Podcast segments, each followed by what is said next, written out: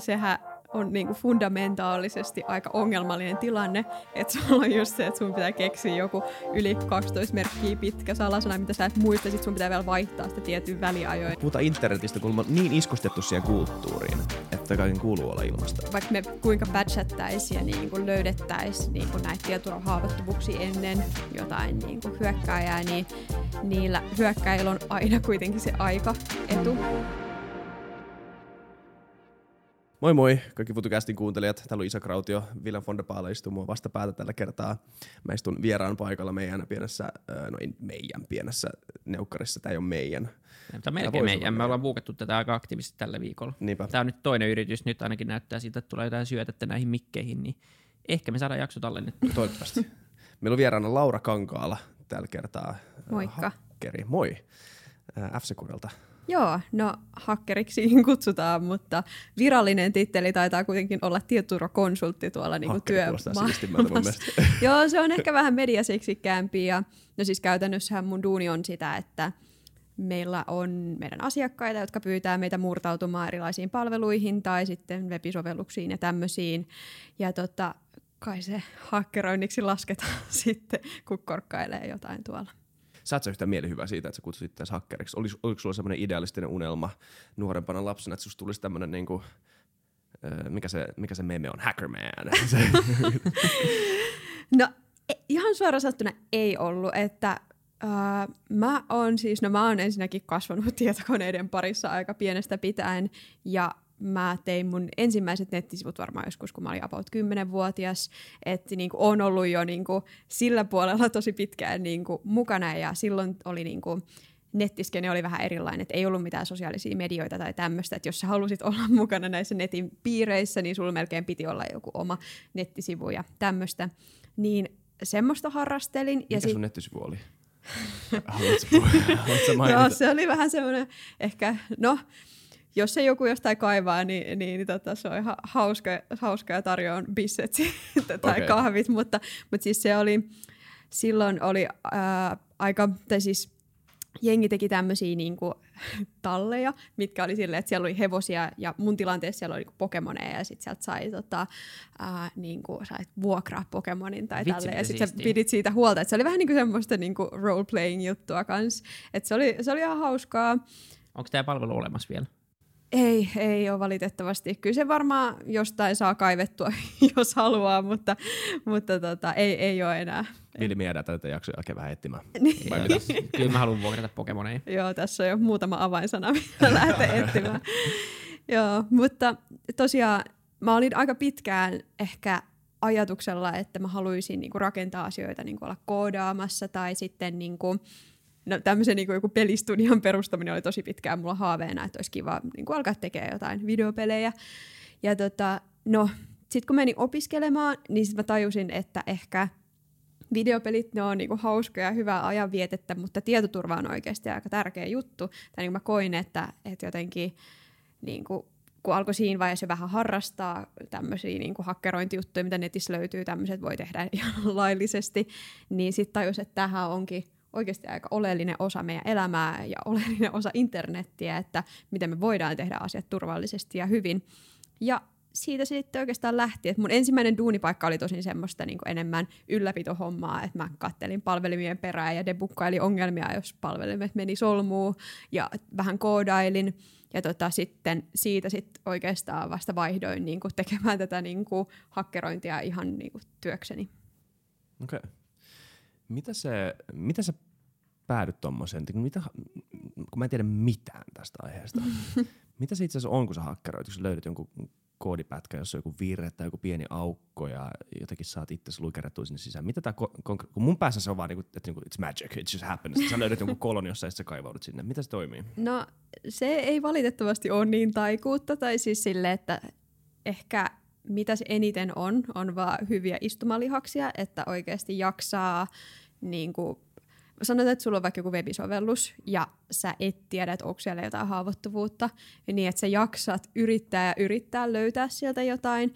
Ja sitten niin kuin, no se, miten ehkä mä lähestyn näitä, on se, että eka ymmärtää, miten joku järjestelmä toimii tai että miten sitä käytetään. Ja sitten sen jälkeen, kun ymmärtää sen logiikan, niin sitten lähtee etsimään sieltä asioita Tai sitten toinen on se, että sit vaan lähtee vähän niin kuin fussaamaan, mikä tarkoittaa, että sä vaan syötät erilaisia syötteitä sinne nettisivuun ja katsot, että miten se vastaa sulle takaisin. Ja sitten jos sieltä tulee tietynlaisia virheilmoituksia tai tietynlaista ää, tota, palautetta sieltä niin kuin palvelintasolta takaisin sulle, niin sitten sä tiedät, että okei, tässä saattaa olla joku haavoittuvuus. Okei. Okay. Jännää. Ja sä oot valkohattu, öö, nämä on nämä viralliset termit. Et valkohattu, että sä oot niinku tämmönen hyvis NS, toimit niinku ehkä mikä se virallinen määritelmä sillä olisi? No se, I guess semmoinen niinku hyvis, että sä et käytä Niin. niinku, mm, ehkä helpompi määritellä black hat eli musta hattu, eli siis Joo. käytät niinku hakkerointitaitoja öö, rikolliseen toimintaan tai tämmöiseen niinku omaan niin omaksi iloksi ristohyötyyn. tai Niin. rikolliseen hyötyyn. Joskus tuntuu, että Joo. jotkut haluaa hakkeroida jonkun FBIn niin kuin vaan sen takia, Niin. että haluaa näyttää, että pystyy. On Niin. rehellinen Laura. Onko sulla ikinä ollut pienintäkään halua ryhtyä vähän niinku vähän trollailemaan? Vähän trollailemaan. No, Ää, ei kyllä sinänsä, että mä oon ehkä niin semmoinen siellä valkohattupuolella, että mua kiinnostaa niin kuin järjestelmien rikkominen, mutta mä oon ihan valmis niin kuin rakentaa ne järjestelmät vaikka itse ja niin kuin tehdä tämmöisiä testikeissejä ja sitten niin lähteä niitä rikkomaan.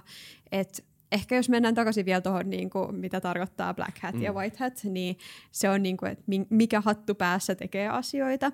Ja kun puhutaan siis mustahatuista, niin silloin yleensä puhutaan semmoisista henkilöistä, jotka käyttää tämmöisiä haavoittuvuuksia johonkin, että ne haluaa saada suoraan rahallista hyötyä esimerkiksi itse siitä, että ne saa vaikka korkattua jonkun palve- palvelun ja sieltä dumpattuu kaikkien ihmisten datat ja sitten ne myy niitä eteenpäin. Tai sitten ne myy itse niitä niin kuin exploitteja, eli että ne kirjoittaa jonkun haavoittuvuuden, ja miten, tai siis ei haavoittuvuutta, vaan ne kirjoittaa tavan, miten sitä haavoittuvuutta voi käyttää hyväksi, ja sitten ne myy sitä jossain eteenpäin. Eli niin kuin tämmöistä puolta, mutta mä itse koen, että mulla ei ole mitään niin kuin, halua eikä insentiiviä tehdä tämmöistä, koska sit niin ensinnäkin niin kuin, mulla ei olisi enää mitään chanssiä niin kuin, työskennellä tämän asian parissa. Et siinä niin kuin, lähtee aika nopea se niin kuin, credibility siihen, että, että tekee tätä niin kuin, hy- hyviksenä. Ja tota, joo. Ja mitä itse ehkä nähnyt tota, niin kuin mustahattupuolta silleen niin kuin, pintapuolisesti, niin se on ehkä vähän valitettavaakin, että et se tap, niinku tämmöiset ihmiset, jotka sitä tekee, niin ehkä ne ei ole sitten niin, niinku, uh, ne on ehkä vähän syrjäytyneitä, tai sitten ei ole mitään muita vaihtoehtoja saada niinku tämmöistä niinku hyvää tulolähdettä. Et esimerkiksi tietyissä maissa niin on paljon tämmöistä niinku, Niin. niin. niinku rikollisuutta, ja siellä nyt sitten niinku ehkä huomaakin sen, että tämä on sitten hyvä tapa saada rahaa, ja Niin. ehkä ei ole muita vaihtoehtoja. Ja osittain se rikollisuus on siirtynyt sinne, että ei se rikollisuus vähene, kun sit näkee aina jotain niin statistiikkaa, mutta siitä vai vaan- jää enää vaan kiinni ja sit se ei maksa enää ja se, sä pystyt tekemään niin kuin, tai se, se rikolli, ri- rikollisuuden skaalautuvuus on e- eri tasolla kuin aikaisemmin, että sun ei tarvii ryöstää pankkia ja saada siitä niin miljoonia, vaan sä voit tehdä miljoona yhden sentin tai euron juttua. Joo. Ja se on kuitenkin, niin kuin, josta on niin kuin melkein mahdoton kuitenkin loppupeleissä varmaan jäädä kiinni. Joo, ja siis nimenomaan toi kiinni jäämisen mahdollisuus, että totta kai siitä nyt aika ajoin jengi jää kiinni, mutta se on valitettava, että tosi monet noista sit ei niitä oikein saada kiinni, kun se on niin helppo naamioitu tuonne internettiin ja muuttua näkymättömäksi. Mut jos miettii niin tietoturvaa sit vähän laajemmin ja yleisesti, niin ehkä siinä on niin ainakin, mitä nyt nopeasti tulee mieleen, niin se on kaksi puolta. Et siinä on se yksilön tietoturva ja millä tasolla se on, ja sitten jos katsotaan ihan järjestelmätasolla. Ähm, ja me ollaan puhuttu tässä podcastissa, se aina niin kuin mainitaan monta kertaa tämä tietoturva jossain kontekstissa, mikä on ihan hyvä asia. Ja aika usein tulee se esimerkki siitä, että okei, me rakennettiin netti, ilman, että me oikein ymmärrettiin, mitä me rakennettiin, ja sitten se vähän levähti käsiin, ja sitten Mm. sit joku oli silleen, että oho, että tähän vissiin pitäisi rakentaa jotain tietoturvaa vähän päälle, ja laitettiin niin vähän laastarin jälkeenpäin päälle.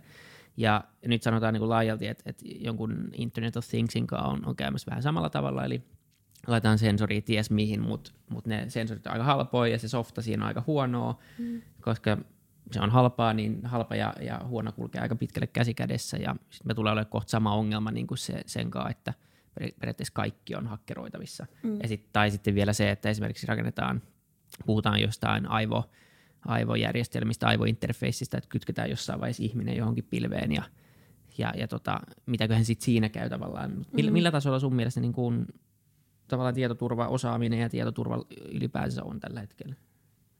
No se vaihtelee kyllä todella paljon, että on semmoisia ehkä aloja tai niin kuin semmoisia osa-alueita, missä tietoturva ehkä vähän laahaa perässä. Esimerkiksi tämmöinen niin kuin tuotantoteollisuus ja tämmöiset niin kuin isot, niin kuin missä on tämmöisiä fyysisiä isoja koneistoja, ihan vaan sen niin kuin niiden, että kuinka iso prosessi se on vaikka päivittää jotain isoa tuotantolaitetta fyysisesti, että siellä on kuitenkin sitä softaa, niin se luonnollisesti laahaa todella paljon perässä. Ja sitten on taas niinku ehkä tämmöiset niinku ns. uudemmat, niin kuin kaikki tämmöiset softapuolet ja tämmöiset, niin ne sitten on jo paljon paremmalla tolalla. Mutta vaikea niin kuin vastata, että mikä on se niin kuin yleis, koska tästä niin kuin jakaantuu mun mielestä aika niin kuin kahteen eri äärikategoriaan. Mutta oletko huolissasi tavallaan siitä, että millä tasolla tämä on? Onko tässä riski, että tässä on, niin kuin, on vaarana se nyt, että, että periaatteessa mitä tahansa pystyy kohta hakkeroimaan. Ja, ja kuinka hyvällä tuolla ne oikeasti on ne softat myöskään, koska koko, koko ajan kuulee, että joku uusi nettisivu on hakkeroitu ja sinne on levinnyt, netti on levinnyt tietoa ja näin. Joo, ja siis siinä on se kanssa, että vaikka me kuinka patchattaisiin ja niin kuin löydettäisiin niin. niin näitä tietoturvahaavoittuvuuksia ennen jotain niin kuin hyökkääjää, niin niillä hyökkäillä on aina kuitenkin se aika etu, että siellä voi joku istua koneen ääressä loputtomasti versus sitten esimerkiksi kun mä, kun mä teen, menen tekemään assessmenttia, niin se on niin kuin semmoinen, että tehdään kerralla ja sitten voidaan katsoa niinku useamman kerran, mutta se on kuitenkin todella niinku rajoitettu aikaikkuna. Että totta kai meillä on siinä sitten semmoisia erilaisia kontrolleja, millä me yritetään vähän niinku saada sitä etulyöntiasemaa. Esimerkiksi se, että me voidaan tehdä yhteistyötä näiden yritysten kanssa ja niinku jutella siitä, että mitä siellä niinku mm. niinku tapahtuu. Me voidaan päästä niinku niiden lähdekoodiin katsomaan suoraan. Ja tämmöistä etulyöntiasemaa ei ole hyökkäjällä, mutta sitten tietoturva on kuitenkin semmoista kamppailua aikaa vastaan aina, että että se, se, on, se on tosi vaikea, tai siis sille, että mä en usko, että me ikinä päästään semmoiseen tilanteeseen, että meillä olisi joku nettisivu, mikä olisi täysin silleen niin kuin tästä pisteestä loputtomuuteen hakkeroimattomissa. Eli kyllä se on vaan ikävä fakta, että niin. niitä haavoittuvuuksia ja, löytyy. Tava- ja eikö se tavallaan me kuitenkin enemmän ja enemmän myös siihen suuntaan, että sit, sit, niin hakkeroiminenkin muuttuu – tavallaan moniulotteisemmaksi, että et siitä tulee paljon tämmöistä mm, sosiaalista, niin kuin, kun puhutaan niin social recon, tai niin sitten tulee semmoista niin kuin, sosiaalisen haavoittuvuuksien kautta. Eli se, se heikko linkki siinä järjestelmässä harvoin on niin kuin jossain kalliissa firmassa, jossa on hyvät, niin kuin hyvällä tasolla tämä homma, niin ei ole se järjestelmä, mutta se on se yksittäinen käyttäjä, joka mm. ymmärrä. Ja ne lähtee niin ne vaan monimutkaisemmaksi nämä, nämä kaikki niin kuin hakkeroinnit, ne lähtee mm. kaukaa ja – ja voi olla jopa, että soluttaudutaan firmaan tai sitten huijataan joku tyyppi antamaan vähän niin kuin leffois, mutta niin kuin mm. ihan oikeasti tälleen käy. Mä oon mm. lukenut niin kuin monestakin isosta hakkeroinnista, missä se ihminen on ollut se, niin, niin tuntuu kuitenkin, että sitä elementtiä tulee olemaan melkein mahdoton poistaa. Ehdottomasti, että valitettavasti kaikki niin kuin, myös softa ja sitten niin kuin kaikki sof, niin kuin tämän kyseisen softan käyttäjät, niin me ollaan kaikki vain ihmisiä ja me kaikki tehdään valitettavasti virheitä, ihan sama kuinka hyvin meitä olisi vaikka koulutettu johonkin tiettyyn asiaan. Ja esimerkiksi mekin tehdään siis tämmöisiä tota, tietoturva-assessmentteja, että me niin kuin käydään, niin kuin koitetaan päästä fyysisesti esimerkiksi johonkin yrityksiin sisään, jätetään sinne meidän niin kuin tämmöisiä verkkoimplantteja, millä me voidaan sitten yhdistää sen jälkikäteen, tai sitten yritetään saada niin kuin jonkun kalastelun kautta esimerkiksi käyttäjät tunnuksia haltuun, että me päästään sitten niin kuin sitä kautta sinne firman äh, verkkoon sisään. Eli tota, Saako teille tulla kesätöihin? no hei, ka- kandeen pistää hakemusta tulemaan. Mä suosittelen Vilja, Vilja on hyvä. Joo, mutta siis niinku, tiettyyn pisteeseen asti tämmöisiä niinku, ihmisiin niinku, liittyviä ongelmia pystyy myös mitikoimaan sille, että yrittää tehdä vaan järjestelmistä semmoisia, että esimerkiksi että käyttää MFAta, eli Multifactor Authentication, eli sitä kun sä kirjaudut, niin sit sun pitää antaa myös toinen tokeni siinä kirjautumisen mm. sisään. Et sit jos joku käyttäjä vahingossa meneekin luovuttamaan jonnekin ulkopuoliselle taholle, taholle tota, tunnuksensa, tai jos ne vuotaa vaikka jostain toisesta palvelusta, niin sit siinä on kuitenkin se toinen vielä kontrolli, mikä sit sen hyökkäjän pitäisi yrittää bypassaa. Nice. Puhutaan näistä, tämmöisiä niinku käytännön juttuja, mitä niinku yksityinen käyttäjä voi ö, ottaa mukaansa Kyllä. surffailuun, ja. että saa sen turvallisemmaksi. Tämä on yksi, tämä MFA. Ja. Joo. Mitä muita löytyy? MFA on hyvä ja sitten tota... Onko siihen MFA mahdollista niin saada se monelle niin kuin melkein kaikkialle vai riippuuko se siitä palvelusta? Vai voit sä niin kuin ostaa jonkun ulkopuolisen palvelun, jonkun Google Authenticatorin tai jotain vastaavaa, että se Joo, no Niin. Google Authenticator on myös tämmöinen MFA-sovellus, ja tota, tämä siis, sen sovelluksen pitää itse tarjoa käytännössä tämä, että sä voit va- tunnistautua vahvasti, ja niin kuin, nykyään kaikki tämmöiset varsinkin isommat sovellukset tai tämmöiset niin palveluntarjoajat tarjoaa tämmöisiä, ja sitten jos sä oot joku pienempi toimija, että vaikka sanotaan, että sulla on joku pienempi verkkokauppa tai joku tämmöinen, niin ne saattaa sitten käyttää tämmöisten isojen palveluntarjoajien näitä kirjautumisratkaisuja esimerkiksi Googlella tai Facebookilla, mutta sitten mitä tuli noihin, tota, että mitä muuta voi ottaa messiin, niin esimerkiksi joku tämmöinen salasanahallintaohjelma, millä sä voit generoida eri salasan, niin salasanan eri palveluihin, että sä et käytä uudestaan sun salasanaa, kun sekin on aika iso ongelma, että jos sä käytät vaikka sun sanotaan Gmail-salasanaa jossain toisessa palvelussa, mikä on vaikka, sanotaan nyt niin kuin ihan niin kuin sormia osoittamatta, mutta joku tämmöinen vähän pienempi vaikka, no taas nettikauppa, ja sitten joku käy sen korkkaamassa ja saa sun salasanan sieltä, niin sittenhän käytännössä se on aika triviaalia käydä kokeilemassa muita tämmöisiä tunnettuja palveluita mm. sun sähköpostiosoitteella ja salasanalla, ja sitten se voi ollakin siinä se sun koko digitaalinen identiteetti. Ja salasanan ei kannata olla mikään nakki 1-2, Ei. vaan joku niinku... Mutta sitten toisaalta Mik- Mikko Hyppönenkin sanoi, sano, että sen ei Shit, mä pitäisi. paljastin sen nopeasti vaihtamaan. Ei, Se ei. voidaan pistää sen Se on siis iisakat.indagatus.fi nakki 123. Vielä ehtii. Mutta Mikko Hyppönenkin sanoi tässä podcastissa, että, sit toisaalta niin se salasana ohjaa aina se, että joka palvelu on eri, mahdollisimman pitkä, mahdollisimman semmoinen, mitä et ikinä muista. Mm. Niin se, eihän sekään jo, sehän on niin huonoa tietoturvaa sekin. Se on, ja siis niin kuin, sehän on niin kuin fundamentaalisesti aika ongelmallinen tilanne, että sulla on just se, että sun pitää keksiä joku yli 12 merkkiä pitkä salasana, mitä sä et muista, sit sun pitää vielä vaihtaa sitä tietyn väliajoin, mm. niin ei, ei se vaan ole käytännöllinen. Joo. Et sen takia ne salasana hallintaohjelmat on ihan käteviä, kun se muistaa sen sit sun Millä todennäköisyydellä että joku semmoinen, niin semmoinen ohjelma hakkeroitaisi? No siitä totta kai niin ne on ohjelmistoja siinä mitä muutakin, tai missä muutkin, mutta sanotaan, että sulla on vaikka semmoinen ohjelmisto, millä sä pystyt tallentamaan ne salasanat lokaalisti täysin niin sun koneelle. Ja sitten se, että sä pääset siihen salasanahallintaohjelmaan, niin sun pitää antaa siihen yksi salasana, mikä sun sit täytyy luonnollisesti muistaa. Niin tota, se jo pienentää ehkä sitä hyökkäysvektoria, että sitten jonkun pitäisi saada melkein sun kone haltuun tai saada sieltä sun koneelta kaivettu joku muu haavoittuvuus tai joku tämmöinen, että se on jo niin kuin astetta ehkä hankalampi sitten. Tai löytää se sähköposti, jossa sä oot lähettänyt sen, se on se salasanan sun kaverille. Niin. Mutta musta tuntuu, että tämä tämäkin on, ei, mutta tämäkin on varmaan ollut tämäkin on juttu, mitä ihmiset ei tajuu, että siis sähköpostihan ei ole millään tavalla niin suojattua kommunikaatioa. Että se on niin tosi Mitä tää sille tarkoittaa? Interceptoitavissa, hieno sana, mitä ei tarkoita mitään. Mutta silleen, että, että se niin trafiikki joo. pystyy lukea periaatteessa Joo, aika pienellä vaivalla. joo, ja siis niin kuin, jos sä lähetät perussähköposteja, riippuu vähän sun sähköpostiohjelmistosta, mm. niin joo, ne saattaa mennä jonkun palvelimen kautta, joka sitten, niin kuin jos tämä palvelin taas joutuu johonkin ulkopuolisen käsiin, niin sieltä saattaa sitten pystyä kaivaa ties mitä tietoa, että sen takia on erilaisia ratkaisuja myös tämmöisiä niin turvasähköposteja, jotka jonka kautta sä voit lähettää sähköposteja, mutta sitten ne kryptataan vielä niin kuin siinä ennen kuin ne lähtee tonne maailmalle ja sitten ne dekryptataan tai niinku se salaus puretaan siellä vastaanottajan päässä.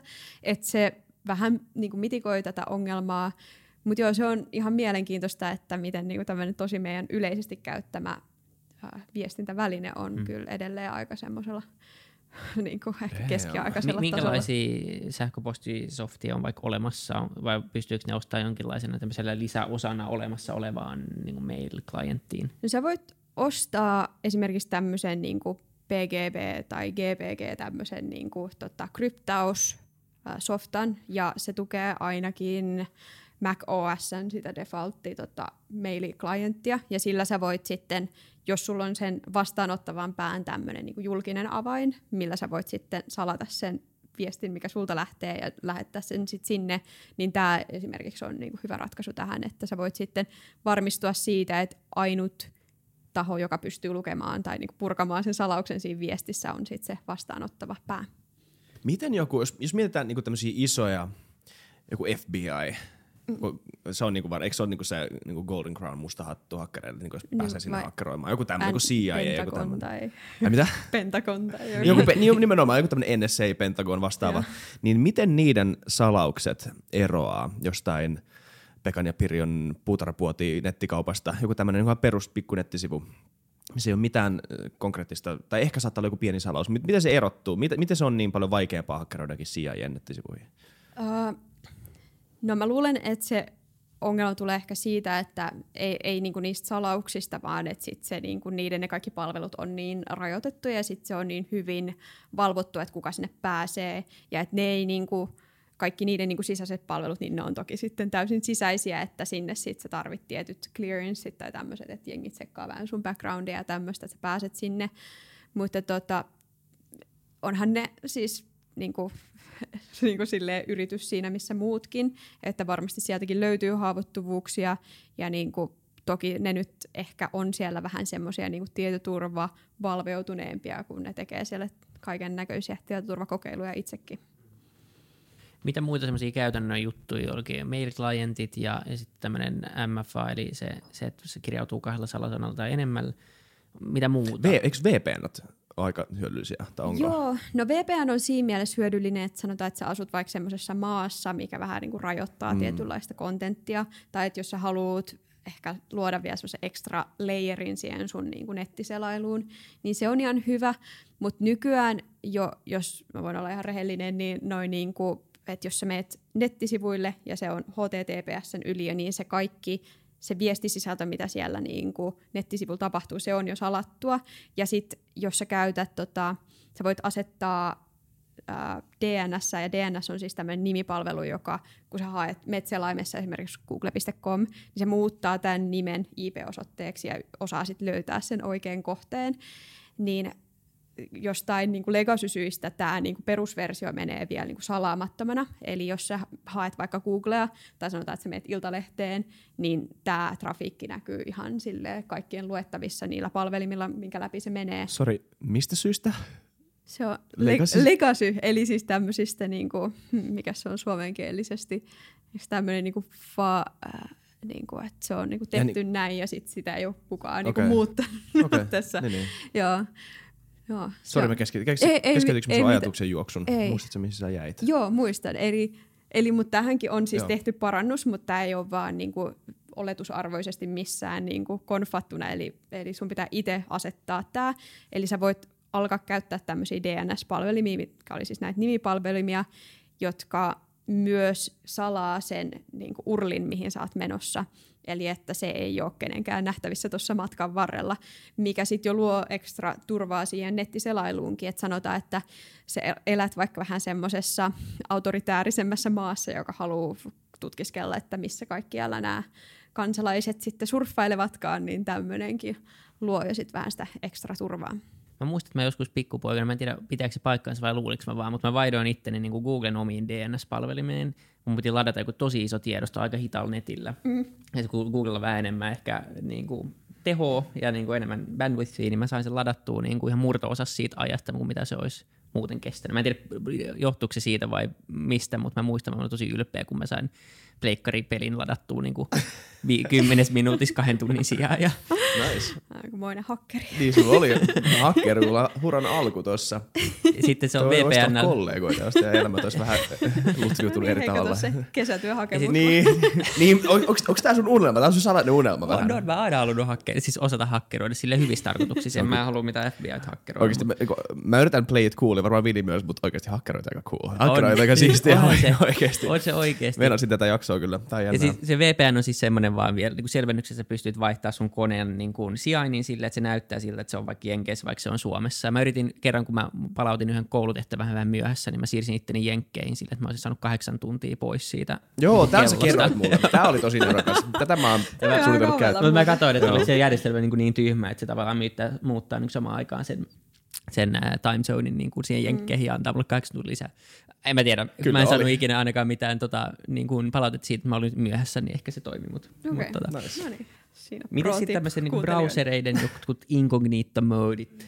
Onko ne niin oikeasti juttui vai onko se silleen, että sä voit, mm, mä oon ymmärtänyt se silleen, että vaikka nyt jos käytät Macin, Macin tietokonetta, niin siellä on semmoinen niin kuin incognito mode, eli sä voit periaatteessa niin kuin surffailla ilman, että sun, sun liikennettä ja sun nettisurffaille siitä ei jäisi niin kuin jälkeen sille palvelimelle, eli sun Mm. IP-osoitetta ei näe. No se Vai? ei itse asiassa vaikuta IP-osoitteeseen, okay. mutta se siinä mielessä niinku, tämä siis kaikissa niinku Firefoxissa ja tota, just Safarissa ja Chromessa on tämä varmaan IEssäkin on, en tiedä, käyttänyt vähän aikaa, mutta tota, siis tämä, että voi alkaa selailemaan siinä incognito-modessa, mikä käytännössä siis tarkoittaa vain sitä, että sul, susta ei, tai niinku, että se palvelu kerää susta niinku evästeitä jatkuvasti, mutta se selain ei vaan tallenna, että se periaatteessa koko ajan poistaa niitä evästeitä.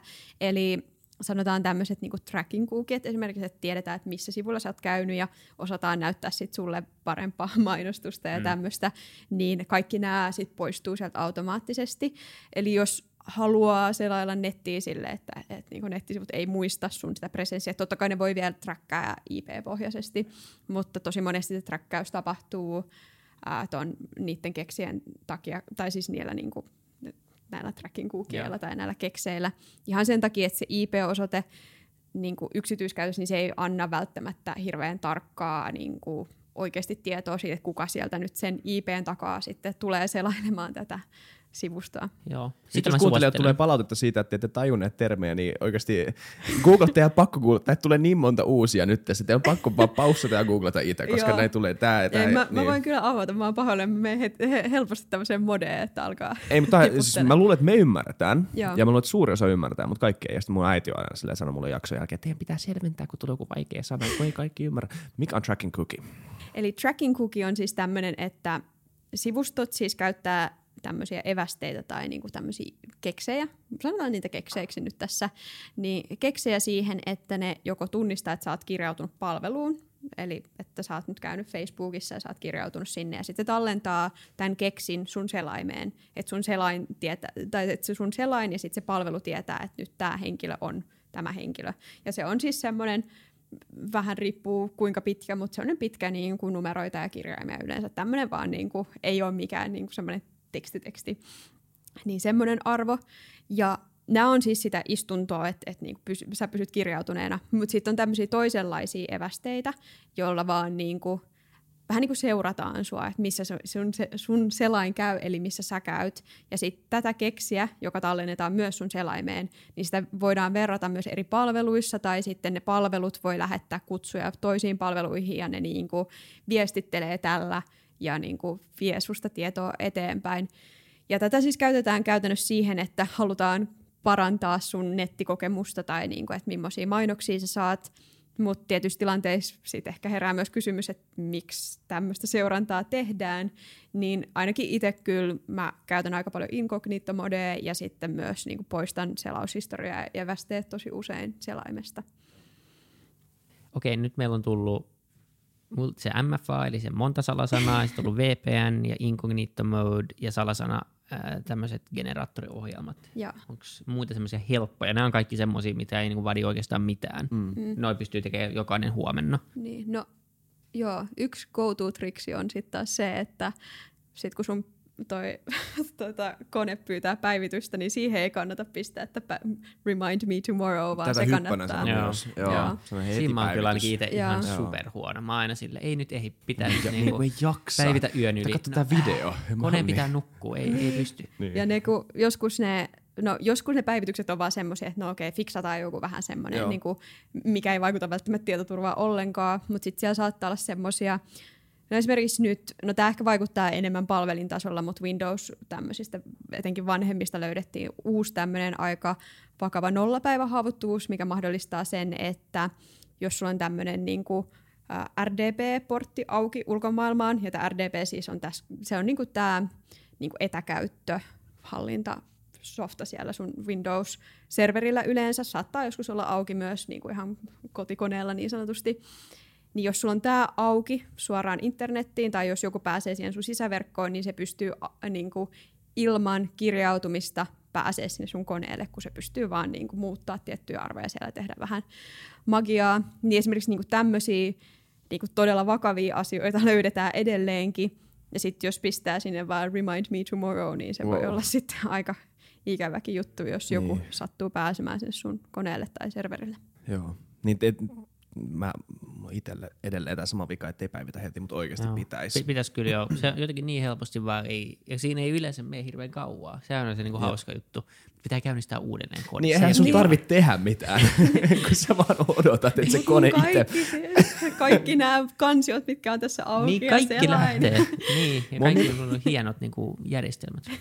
Vaihtaa vähän ö, tota, uraa tässä, koska mä, mä oon miettinyt yhtä tämmöistä kysymystä. Ö, Tää on, tää liittyy oleellisesti myös, no mä luulen meidän kaikkien niin kuin, ö, internetin kanssa kasvuun, tai internetin parissa kasvuun, koska siis me ollaan kasvettu vähän semmoiseen internetkulttuuriin, että että tieto on vapaata niin kuin lähtökohtaisesti, kaikki informaation ilmasta, sitä jaetaan ilmaiseksi. Ja se on aina ollut vähän tämmöinen niin kuin, ö, yhteiskunnan harmaalla alueella elävä tämmöinen niin eetos, että, että, että ö, vähän tämmöinen kansalaistottelemattomuus aate siitä, että niin tämmöistä tiedosta ei pidä maksaa. Mm. Ne pitää kuulla olla ilmasta ja vapaata kaikille. Mutta se on nyt ö, internetin kaupallistuessa johtanut siihen, että koska kuitenkin pitää tuotteistaa joku asia, niin se on tämä vanha klisee, mitä nyt toistetaan, että, että jos sä et itse maksa sun palvelusta, niin saat se tuote, sen palvelun mm. tuote. Eli puhutaan data, ö, datan turvallisuudesta ja yksityisyydestä ja kaikista näistä muista asioista liittyy näihin jävästeisiin kanssa. Mm. Onko se sun mielestä virhe, tai onko siinä, niin kuin, näet sä ne negatiiviset puolet siinä, että pitäisikö meidän nuorten alkaa rakentaa semmoista kulttuuria, Sam Harris on kanssa puhunut tästä, että pitäisikö meidän rakentaa semmoista internetkulttuuria, missä ihmiset on enemmän tottuneita maksaa asioista. Mm. Että pitäisi niinku oikeasti, että jos, jos joku tuottaa jotain, niinku ihan niinku jotain IPtä, öö, tai ylipäätään vaan niinku luo jotain uutta, mm. niin on ihan niinku jopa, on ihan, jopa niinku ihan kivakin, että siitä maksetaan mm. sille ihmiselle vaan semmoisena niinku jon, jonkinnäköisenä tokenina ja mm. siitä kiitollisuuden osoituksesta. Niin oishan se outoa mennä ruokakauppaan, ottaa ruokakassi, kävellä ulos ja silleen, joo joo, träkätkää mua, kun mä menen kotiin. Niin, on, on tavallaan vähän niin outo jopa selittää tämä, Niin, niin, koska joo. oikeassa maailmassa tämä toimii, niin ei se itsessään selvää, mutta kun Joo. puhutaan internetistä, kun on niin iskostettu siihen kulttuuriin, mm. että kaiken kuuluu olla ilmasta, mikä on totta kai Niin. niin. on tosi helppo nähdä hyvät puolet siinä, niin kuin, On joo. mutta niin, tämä on pitkä kysymys. Joo, pitkä kysymys ja ehkä tulee myös pitkä vastaus toivottavasti. Haittaa. Mutta tota, ehkä mä näen tämän myös sille, että jos katsotaan taaksepäin, esimerkiksi sitä aikaa, kun mä tein mun ensimmäisiä nettisivuja, niin ei ollut mitään tämmöisiä niin kuin palveluntarjoajia, niin kuin Facebook tai tämmöisiä sosiaalisen median niin kuin tämmöisiä jättejä. Eli kun sä teit nettisivu, niin sä päätit, mitä sä itse pistät sinne, ja totta kai kun sä pistät jotain nettiin, niin se nyt on ikuisesti siellä, mutta sä olit kuitenkin periaatteessa vastuussa siitä sun datasta, sä olit kontrollissa, sä et pystynyt itse, no ehkä pystyit, mutta mä en ainakaan silloin tiennyt, että miten, mutta myymään sitä sun dataa eteenpäin. Et sillä ei niin sinänsä ollut hirveästi arvoa sillä, että mitä, ihan sama, että mitä sä pistit sinne, mutta ja sitten saattoi olla sulla myös kuluerä, jos sun piti maksaa jostain domaineista ja tämmöisestä. Mutta sitten tässä pikkuhiljaa, no edes pikkuhiljaa, että mun mielestä tapahtui tosi nopea mm. muutos, että tuossa 2010 jälkeen, varsinkin Suomessa, niin, niin kuin yhtäkkiä niin kuin ei ole enää mitään tämmöisiä yksittäisiä foorumeita hirveästi, eikä niin kuin, niin kuin on jotain portfoliosivuja portfoliosivu jengillä, mutta ei ole mitään semmoisia, niin kuin, että sulla pitää olla oma nettisivu, että sä voit olla sun ystävien kanssa tekemisissä vaan sitten me yhtäkkiä hypättiin tämmöiseen sosiaalisen median maailmaan, missä munkin äiti, kun mä kasvoin, mun äiti aina sanoi mulle, että et sitten kerro mitään itsestäsi netissä, että et pistä sun kotiosoitetta, et ikinä niin kuin varsinkaan pistä kuvaa nettiin ja et missään myös kerro sun oikeita nimeä. Niin nythän me pistetään nämä kaikki vaan sosiaalisen median, eikä me edes ajatella mitään niin kuin hirveästi, että mm. onko tässä jotain ongelmaa. No ehkä kotiosoitetta ei pistetä, mutta sitten me otetaan kuvia meidän kotipihalta ja siinä näkyy selkeästi, että missä me asutaan. Että se on muuttunut tosi paljon ja nyt kun me ollaan siirretty se vastuu meiltä iteltämme näille isoille palveluntarjoajille, niin siinä, ne on huomannut, että, että okei, että tämähän on todella niin kuin arvokasta tämä data, kun me voidaan ottaa tämä ja antaa vaikka mainostajille. Ja ne maksaa meille hyvin siitä, että ne pystyy antamaan tälle kohderyhmälle tosi räätälöityä kontenttia.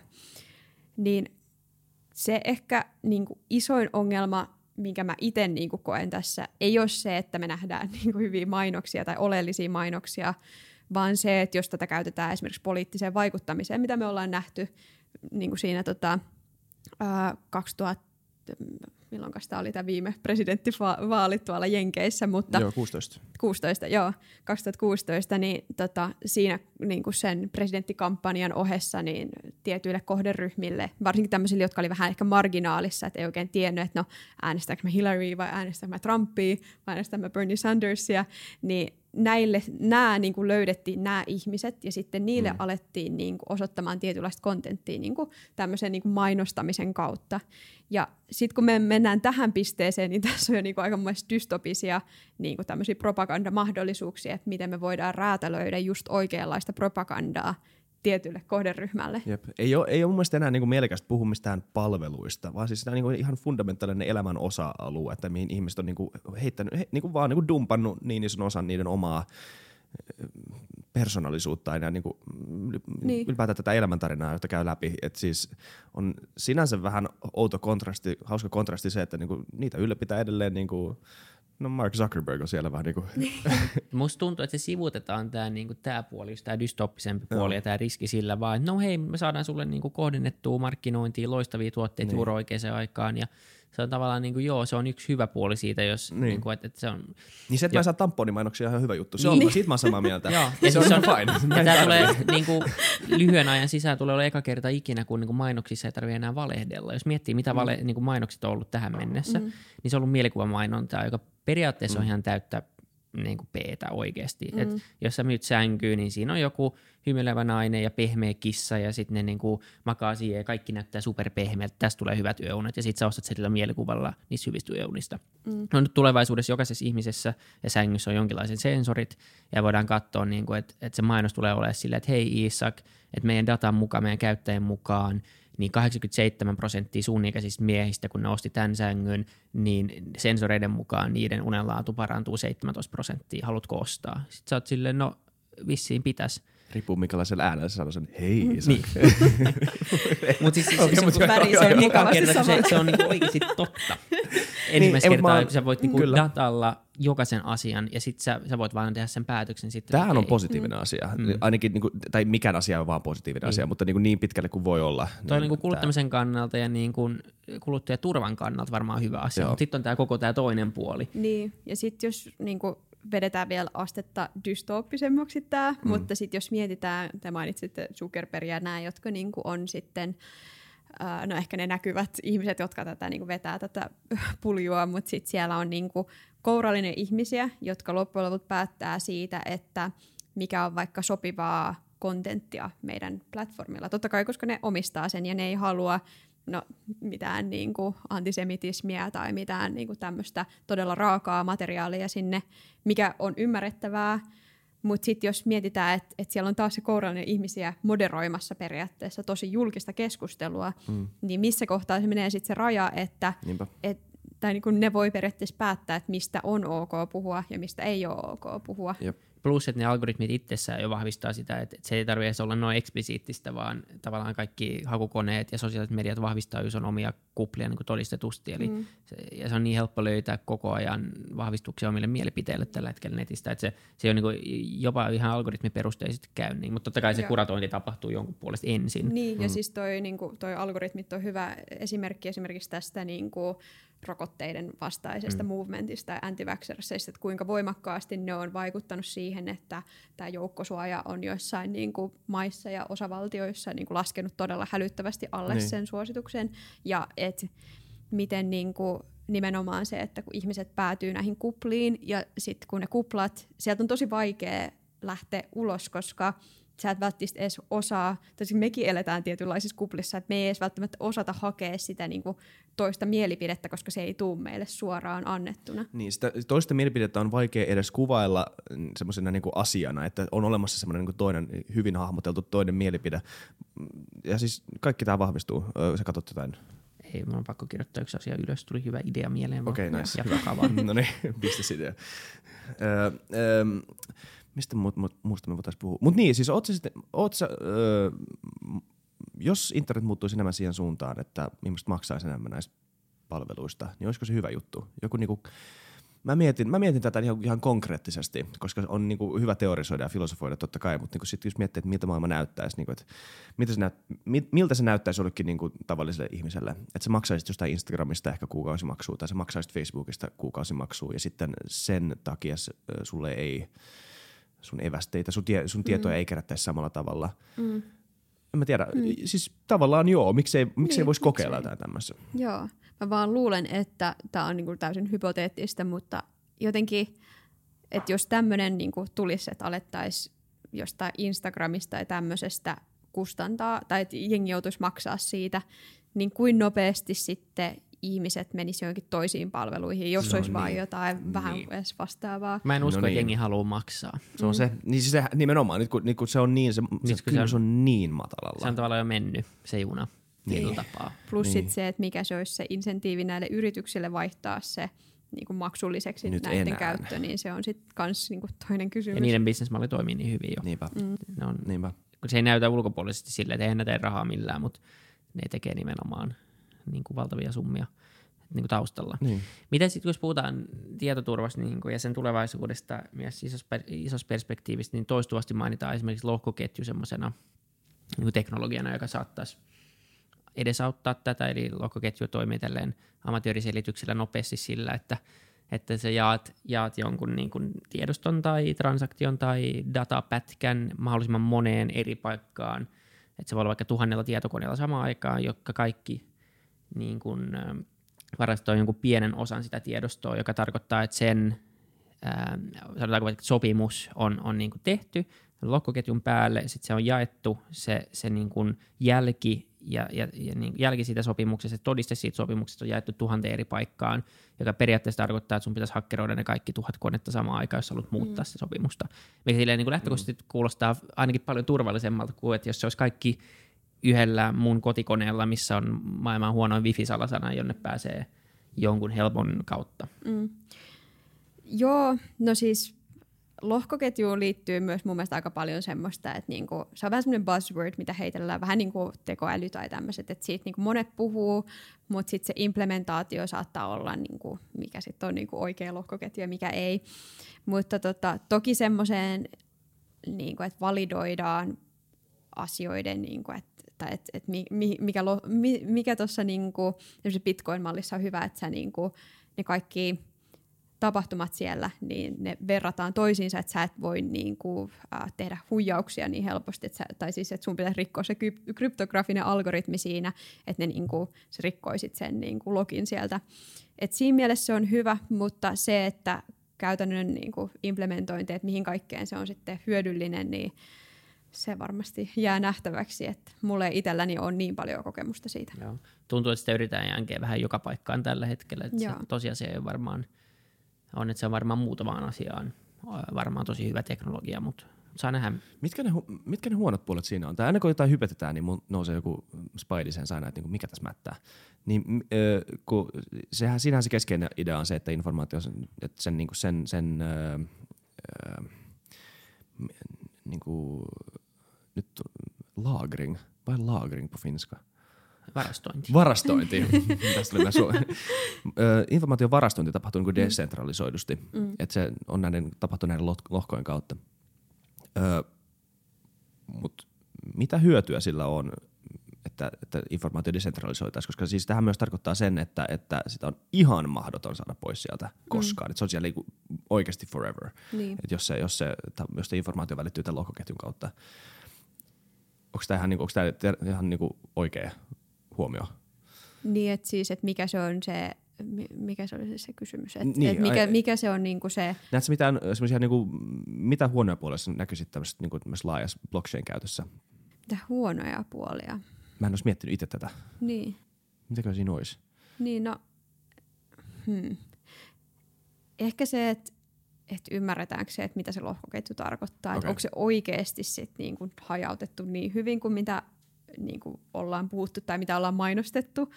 Et en osaa sanoa, mutta toisaalta sitten mä mietin myös, että jos sulla on vaan hyvin toteutettu salausmalli, että sä niinku salaat vaikka tietoa jossain, niin se on paljon ää, tehokkaampaa myös rahallisesti varmasti, että sulla on se tieto jossain, mutta sitten sä käytät vaan hyviä algoritmeja, millä sä salaat sen tiedon, ja sitten otat sen sun salaus, salausavaimen ja suojaat sen hyvin, että kukaan ei saa sitä haltuun, niin vaikka joku saisi sen datan sieltä kaivettua, niin ne ei saisi missään oikeasti järkevässä ajassa mm. sitä purettua sitä dataa.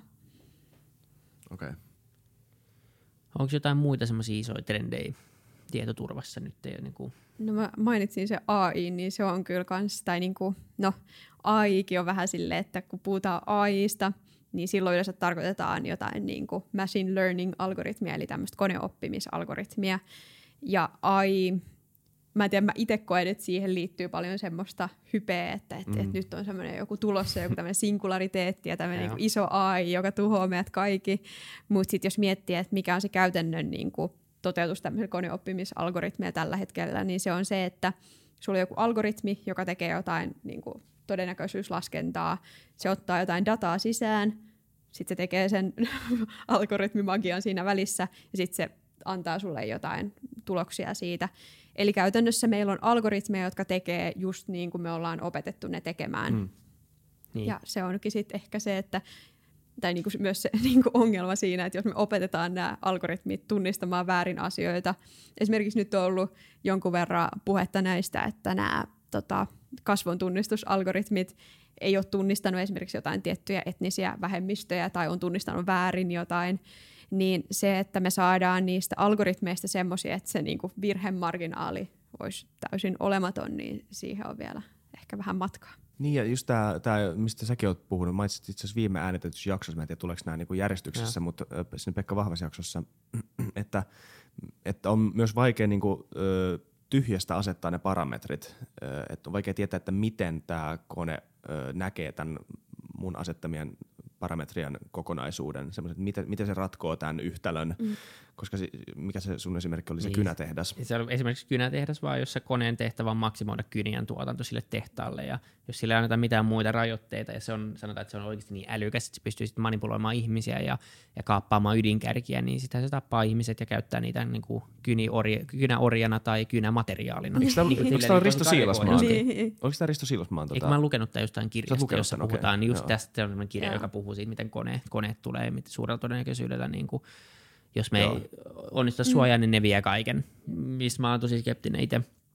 Uh, super, super skeptinen. Mä olin aikaisemmin paljon vähemmän skeptinen, mutta mitä enemmän tässä lukee ja niin kuin miettii, niin...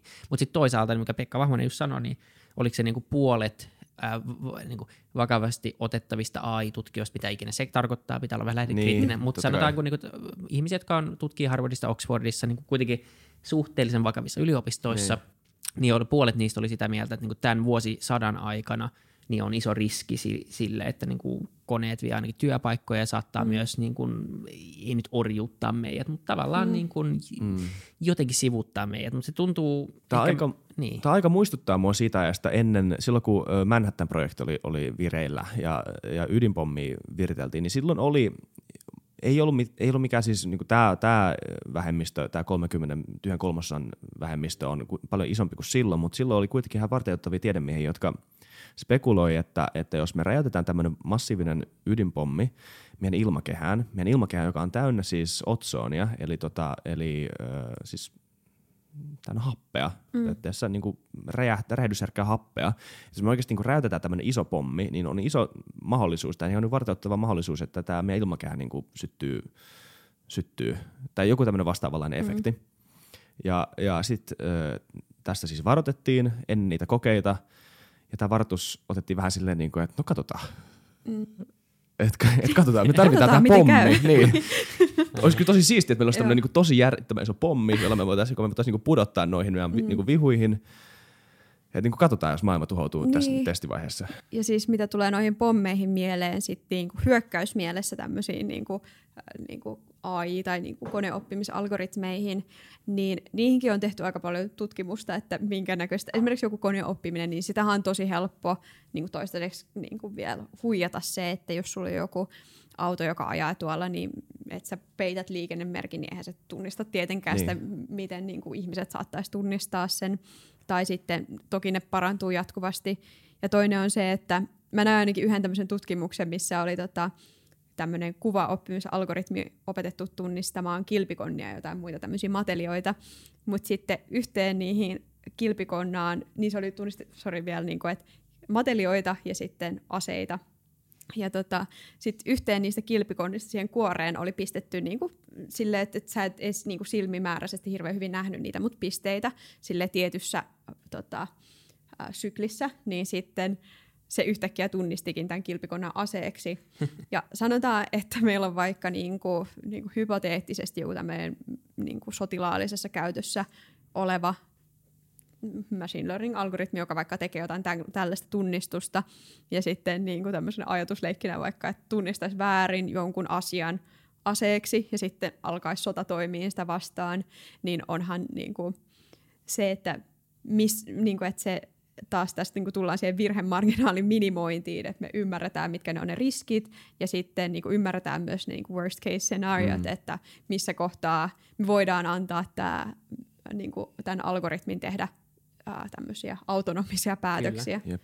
Mulla on hirveän vaikea uskoa siihen, että, että niin tekoäly muuttuisi tietoiseksi, mun mielestä sillä ei ole mitään väliä, mutta, mutta että se muuttuisi niin älykkääksi, että se pystyisi jotenkin, tai että, että se jostain syystä sen tavoite olisi vaan poistaa ihminen ehkä. ehkä mä ymmärrän argumentit, että se ei ymmärrä ja se tekee sen vaan, koska se on niinku laskenut, että tämä on paras maapallolle tai mitä tahansa. Mutta mulla on helpo, paljon niinku helpompi uskoa siihen, että lyhyellä tähtäimellä me kehitetään sitä liian varomattomasti liian nopeasti ja me tehdään just ton mm. tyyppisiä virheitä. Mm. Samalla tavalla kuin ollaan tehty netin kanssa ja tullaan tekemään niin kaiken Koska joku muu tekee sen kuitenkin, niin meidän pitää niin, tehdä se. Että me tehdään vaan niin. nopeus on niin. Niin kuin, että sun pakko olla niin kuin nopea. Ja siksi tuossa tulee varmasti käymään aika monta aika isoa ja pahaa juttua ennen kuin me ymmärretään, miten tätä pitäisi niin kuin jotenkin niin. hallita. Niin. Ja sitten siinä on myös vielä niin kuin, tai jotenkin mun mielestä siis tämä niin kuin machine learning ja nämä, niin se on mielenkiintoinen ihan niin kuin tämmöisessä niin kuin tietoturvamielessä myös sen takia, kun siinä on ihan niin kuin periaatteessa uusia, no ei nyt uusia, mutta semmoisia niin todella niin kuin erilaisia hyökkäysvektoreita. Ihan se, että jos sä saat vaikka sen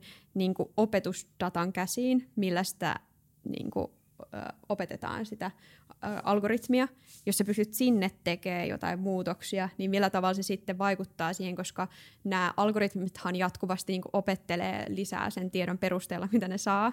Ja joskus siinä on joku toinen ihminen sitten, tai siis toinen ihminen, ihminen joka niin opettaa sanoa, että sillä on vaikka jotain kuvia niin kuin kissasta ja koirasta, ja sitten se sanoo sille algoritmille, että okei, tämä on kissa ja tämä on koira, ja sitten sillä tavalla se oppii, mutta joskus se on myös sille, että toiset algoritmit opettaa toisiaan, tai sitten se itse niin kuin kasvattaa sitä tietoa jollain tavalla.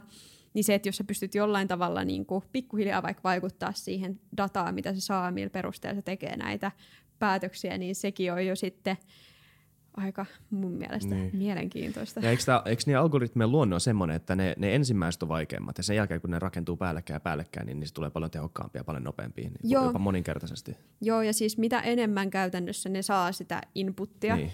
ja mitä enemmän ne oppii, niin sitä tarkempia niistä tulee ja parempia. Ja tämä on periaatteessa myös singulariteettiargumentti, että, että niinku oikeasti todella älykäs tekoäly on viimeinen keksintö, mikä ikinä pitää tehdä, koska – sitten se, moni, se oikeasti älykäs tekoäly koodaa seuraavan mm. sata kertaa niin kuin älykkäämmän tekoälyn, joka taas koodaa sata kertaa älykkäämmän teho, tekoälyn, ja sitten se niin kuin älykkyystaso on jo sen jälkeen semmoisessa sfääreissä, mitä ihminen ei pysty ymmärtämään. Mutta hei, sitten meillä olisi paljon enemmän vapaa-aikaa. mitä te tekisitte? Niin, niin kuin Pekka Vahveri sanoi, mitä sillä tekisi? niin, mitä sillä tekisi? No mä tiedän siis, niin kuin, kuinka moni alkaisi olla silleen, että no haluatko tuoda katsoa muulla, uutta maalausta? En tuu katsomaan sun uutta, ma- en tuu. Voisi katsoa Family Guide ja juoda Pepsi Maxia. se olisi kiva ehkä päivän, niin. mutta sitten tulisi tylsää. Se olisi mennä, mutta voisi pelaa korista, sitten sitkin, en mä tiedä. Mutta se, on, se on jännä. Mitä te tekisitte? Mikä teidän niin harrastus tai työ olisi, jos, te, jos olisi täyttä vapaa-aikaa? Jos tulevaisuus olisi semmoinen, että niin kuin kaikki olisi vaan tehty valmiiksi. Semmoinen niin tosi, mikä kamalan tylsä maailma, missä kaikki on niin valmista, että ei tarvitse enää tehdä sinne eteen mitään. Ja mä, mä tekisin aika samoin juttu, mitä teen nyt vapaa-aikana. Mutta mä uskon, että se ei riittäisi kuitenkaan. Kyllä, kyllä ihmisen tarvii jonkun tarkoituksen. Niin. Ja mun tarkoitus voi olla se, että mä laitan ruokaa vapaa tai luen kirjoja tai käyn hakkaamassa palloja. Et se on niinku hauskaa just nimenomaan, kun se on vapaa-aikaa ja semmoista vastapainoa, mutta ei se, jos se olisi mun elämää koko ajan, mm. niin en mä usko. Siinä tilanteessa on vaikea samaistua kyllä. Niin on, sit se, sitä ei ole olemassa. Mitä sä tekisit? Hmm. Mä varmaan koittaisin rikkoa niitä machine learning algoritmeja. Palauttaa meidät kivikaudelle. Joo, en tiedä. Videopelejä varmaan just sitä, että varmaan jatkaisin tätä samaa harrastusta. Mä luulen, aika moni, mä en tiedä pitääkö se sit paikkaansa oikeasti, että jatkettaisiko me oikeasti sama juttui, vai onko se vaan se, koska me ollaan niin tottuneet siihen niin kuin yhteiskunnan rakenteeseen, mikä on olemassa. Totta kai pitää tehdä duunia. Kyllä mä tykkään tästä mun duunista, tykkään käydä duunissa mä en väitä, että kyllä on moni ihminen, joka varmasti nauttii sitä tekee ja sit voi saada niin kuin ison merkityksen tunteen, mutta olisiko se samalla tavalla? Suurin osa mm. ihmisistä kuitenkin joutuu käymään töissä tietyn kellonajan välein joka päivä, Niin. koska pitää Mm. elää tässä Niin. maailmassa, niin jos sen saisi poistaa, mutta kuitenkin niin kuin tehdä asioita, jotka, jos saat iloa ja, ja niin kuin joka, jos saat merkitystä, niin mikä olisi se rakenne? Sä, niin kuin sanoit, siihen on tosi vaikea samastua, Niin. kun ei semmoista Niin. tilannetta tavallaan Siis olemassa. siinä on niin monta eri uraa, mitä sä voit katsoa. Sä voit katsoa se silleen, myös sille kronologisesti. Siinä on se myös fakta, että sehän tuskin tulee tapahtumaan näin, Mm. että kaikki työ, tulee työttömäksi heti, vaan että siis tulee tulemaan tämmöisiä niin kuin erilaisia yhteiskuntaluokkia, jotka sitten, ja näiden elämät alkaa sitten niin kuin pyörimään taas uus, uusissa sfääreissä. Ja niin kuin tässä on se kysymys, että jos nämä molemmat elää samassa yhteiskunnassa, saa päättää saman maan tai saman yhteiskunnan säännöistä, mitkä skisivat tähän tulee väliin, kaikki tämmöiset niin muut jutut, koska se, ja niin, en mä, en mä tiedä. Mä, mua vaan vähän pelottaa se, että kaikki mun kaverit alkaa soittelemaan mulle, että niinku, tuu, tuu, niinku, piirileikkejä ei. Sitten vaan salainen numero ja kaikki numerot bänniin, jotka sä niin tiedät. mitkä nämä jutut oli? Joku, niinku, joo, mun pitää kryptata mun puhelinnumero. Ja sä oot koko ajan vaan havajilla. Kone sanoo, sori. Niin. Sun machine learning-algoritmi voi vastata sun kaikkiin puhelusoittoihin. Isaac on kiireinen. Sitä mä odotan kyllä, että virtuaaliassarit tulee ja ne on hyviä. Niin, Voi joo, semmoinen robotti, semmoinen kuin Rocky neljässä, onko se Rocky kolmosessa on se robotti, se kotirobotti, ihan kurainen, se on niin kuin kaksi, osaa sanoa kaksi lausetta, mutta tosi söötti, tosi sympaattinen robotti, kun semmoinen oikeasti semmoinen, niin että sä voit jutella sille, se, Mutta nekin tulee, siis sekin on, niin siitä mä oon ihan vakuuttunut. Kyllä kaikki nämmöinen teknologia, joka on ollut vähän utopistisesti ja näkynyt leffoissa monta vuotta, niin se kaikki tulee. Koska jos mä osaisin kuvitella, niin mä osaisin tehdä. Niin. Se, ei ole mitenkään mahdotonta. Mutta miten tämä koko yhteiskunta muovautuu, niin siihen kukaan, Joo. mä en usko, että kukaan pystyy vastaamaan. Siinä varmaan pitää myös yhteiskunnan rakenteet muuttua aika paljon, että meidän pitää saada kuitenkin rahaa jostain, mm. että Mm. sitten kun noi meidän tekoäly tota, robotit tekee kaiken työn, niin sitten meidän pitäisi saada se raha kuitenkin siitä, vai aletaanko me maksaa palkkaa niille? Niin, Niin, no tämä on just se, että pitäisikö robottia verottaa vai onko se sitten silleen, että niinku ihan perusmarkkinatalouden mukaan sitten, jos, jos tuotantokulut menee noin alas, niin eihän se siis maksa kuluttajallekaan ja, ja mitä käy, niin kuin, mitä käy tota, no nyt katso sanat, mutta mitä käy niin kuin ostovoimalle ja tarvitaanko, mitä käy omistamisen merkitykselle semmoisessa maailmassa, missä, missä rahalla ei ole samanlaista merkitystä. Että kyllähän kaikki niin kuin muovautuu, tarvitaanko me enää pankkeja, Mm. Mm. et kyllä voi olla, että niin 300 vuoden päästä katsotaan meidän aikaa, ollaan silleen, että mitä noi tyypit Niin. Joo. Niin kuin, what? Ja, ja tämä on, tää on aika uskomaton juttu, koska mehän nähdään tämä edellisistä su- sukupolvista, mutta edellisillä sukupolvilla ei ollut samoja välttämättä, mitä mä, mistä mä tiedän, mutta mä en usko, että niillä oli samoja mahdollisuuksia nähdä se niiden oma aika tulevaisuuden silmiin, koska meillä se on niin käsin kosketeltava, koska se, se on niin, se, on, se tapahtuu ensi viikolla. Tulevaisuus on jo ensi viikolla jollain mm. tasolla, jollain pienellä tasolla. Ja sitä seuraavalla viikolla taas me ollaan enemmän, niin kuin nähdään mihin suuntaan me ollaan menossa. Ja se tahti on vaan kiihtynyt ja tulee kiihtyä Niin. niin. koko ajan. Mutta onpa outoa, koska en mä tiedä, mutta mun mielestä se tekee, se tekee varmaan aika hyvää ö, ihmiselle niin kuin itse reflektoida sillä tavalla, että tajua, että, niin kuin, että tämä nyt ehkä ei ole se lopullinen. Mutta se kun Mark Maronkin sanoi, että niin kuin 300 vuoden, ihmis, eh, kolmen vuoden päästä, 300 vuoden päästä kaikki ihmiset tulee vieläkin olemaan väärässä, mutta ne on vähemmän väärässä kuin Niin. mitä me oltiin. Ja me ollaan Niin. vähemmän väärässä kuin mitä oltiin 500 vuotta sitten. Niin. Jos ei muuta, niin tämä maailma on ihan helvetin mielenkiintoinen ja ei pidä nukkua. Oikeasti. Tämä on niin, joo, kaikkea tapahtuu. Ei pidä nukkua. Okay. Tai no vähän, vähän kannattaa nukkua. Vähän joo, kannattaa nukkua Silleen, joka yö. elintoiminnot pysyy kuitenkin Niin. vielä. Mutta sit, silloin kun on hereillä, kannattaa olla hereillä. Joo. Tämä on tosi jännää. Miten perusihminen voi op- oppia hakkeroimaan? Tai mitkä on sellaiset perusteet? Pystyykö mä, hakke, pystyykö mä Mac-tietokoneella tekemään jotain semmoista, niin kuin, mistä tulee vähän sinne hyvä mieli, että mä onnistuin nyt pääsen jokin järjestelmään kirjoittaa. mä oon kuullut esimerkiksi semmoiset häkis, missä sä voit, jos sä oot samassa wifissä kahden Macin kanssa, niin sä pystyt hakkeroitumaan, niin kuin sen, hakkeroitumaan, mutta sä pystyt tekemään sille toisen iMacille semmoisen niin kuin jutun, että se alkaa puhua sille käyttäjälle. Mä meinasin mm. kerran tehdä äidille näin. Kun silleen, että, että se, se, se sanoo, sä kirjoitat, mitä sen koneen pitää sanoa sen mikrofonin kautta, sitten se kone alkaa puhua sille käyttäjälle. Mun mielestä se olisi maailman hauskin häkki tehdä joku tollanen. silleen, että the robots are coming, this is your overlord. Please shut down the I computer. see you. niin. Siitä lähtee lapsi jälkeisadoptio.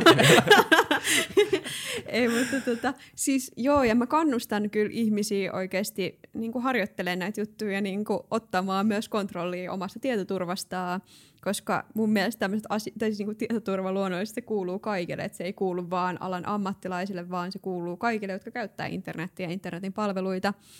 Mutta tota, Uh, jos kiinnostaa ihan se hakkerointipuoli, niin netissä löytyy tosi hyviä resursseja, että miten lähtee niinku opettelemaan. Esimerkiksi tota, on tämmöisiä niin valmiiksi haavoittuvaisia virtuaalikoneita, mitä voi asentaa omalle koneelleen sille niin virtuaalisesti pyörimään siihen, mitä voi yrittää hakkeroida. Sitten on esimerkiksi tämmöinen, uh, mikä se nimi oli, Over the Wire, mitä mä oon tehnyt joskus, kyllä mä uskon, että se on vieläkin olemassa se palvelu, mutta se on siis tämmöinen nettisivu, missä voi sitten harjoitella kanssa, että jos vaan niin kuin hakee hacking tutorials tai how to learn hacking Googlesta, niin löytyy kyllä tosi hyviä resursseja tosi laajasti ja, ja tota, kunhan ei nyt lähde mitään ulkopuolisia tahoja häksäämään, mm. niin you're good to go. Nice. Aika hauskaa. Pitää varmaan kokeilla. Kun toi on varmaan yksi tapa myös oppia vähän enemmän niin koneista ja koodaamisesta.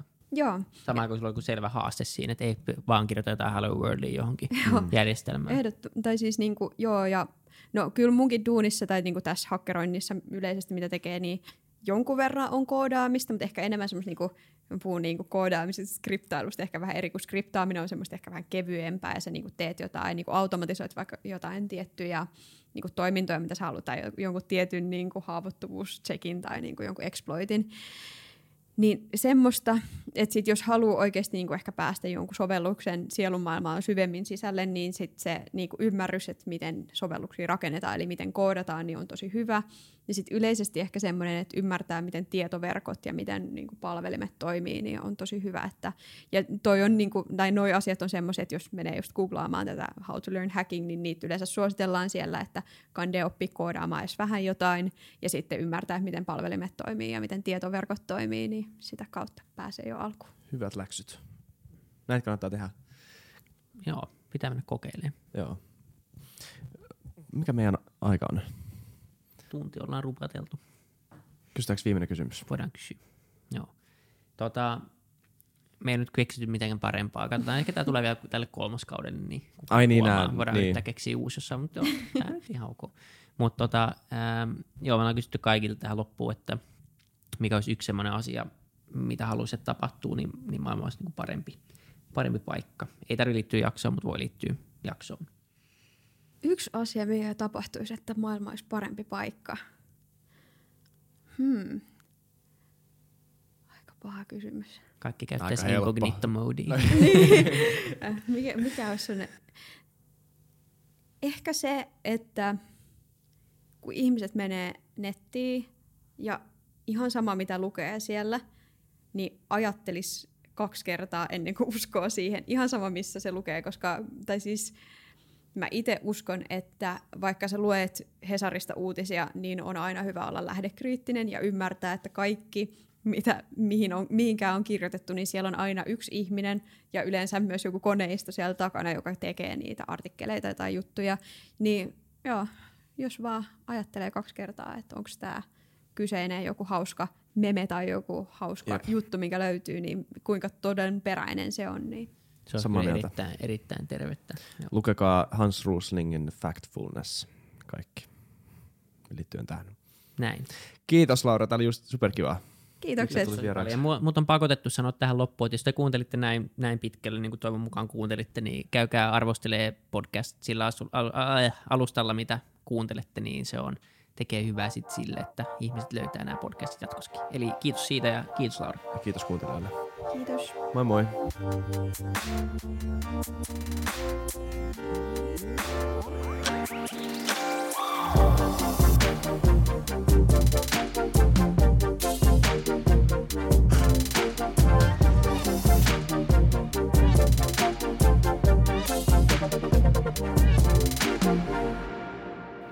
Kiitti kaikille kuuntelijoille, yhteistyökumppaneille ja FutuCastin koko tiimille. Isa Kraution ja William von der Baalinin lisäksi, Isa Kraution minä, tiimiin kuuluu tuotantovastaava Samuel Happonen ja media vastaava Tuumas Lundström. Ja kiitos Niko Noanalle tästä upeasta tunnaribiisistä, joka on mukana Lululandissa. Seuratkaa mitä somessa nimimerkillä FutuCast, millä tahansa podcast-alustalla ja niin ja saa arvostella. Mielellään. Thanks. Moi moi.